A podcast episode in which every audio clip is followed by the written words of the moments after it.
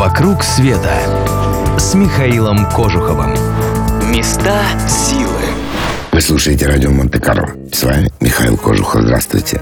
Хочу рассказать вам сегодня об одной персидской деревушке со смешным названием Чак-Чак. Деревушка Чак-Чак расположена недалеко от города Ардакан в Персии. Представляет собой зеленый выступ под нависшей скалой, которая обращена к пустыне. В этом селении, в пещере, вход в которую почти не заметен со стороны, находится одна из главных святынь зороастризма.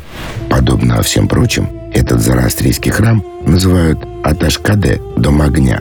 Нет, зороастрийцы не поклоняются огню, как христиане не поклоняются кресту. Огонь – это символ благого бога, Ахура-Мазды, которому они поклоняются. Что характерно, есть еще и злой бог – Ангро-Майню, его близнец, обратившийся к злу. Борьба между добром и злом как равными силами – это центральная идея зороастризма, которую ее основатель сформулировал за много столетий до появления христианства.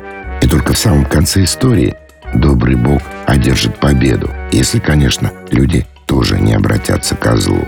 Поэтому каждый поступок человека имеет значение. Он каждый раз, делая что-то, словно кладет камешек на чашу весов добра или зла.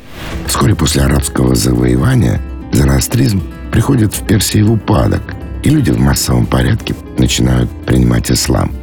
Дома огня в крупных городах либо превращаются в мечети, либо, по иронии судьбы, сжигаются. Храмы сохраняются только в самых глухих местах, где есть еще небольшие общины зороастрийцев. Храм Чак-Чак – это искусственный грот с двумя большими бронзовыми дверями. Полы внутри выложены мрамором, а стены потемнели от пламени огня, который поддерживается здесь по меньшей мере уже полторы тысячи лет. Помимо священного огня, есть здесь и священный источник, падающий со свода пещеры. По преданию, которое там рассказывают, появление родника связано с побегом от арабов персидской принцессы.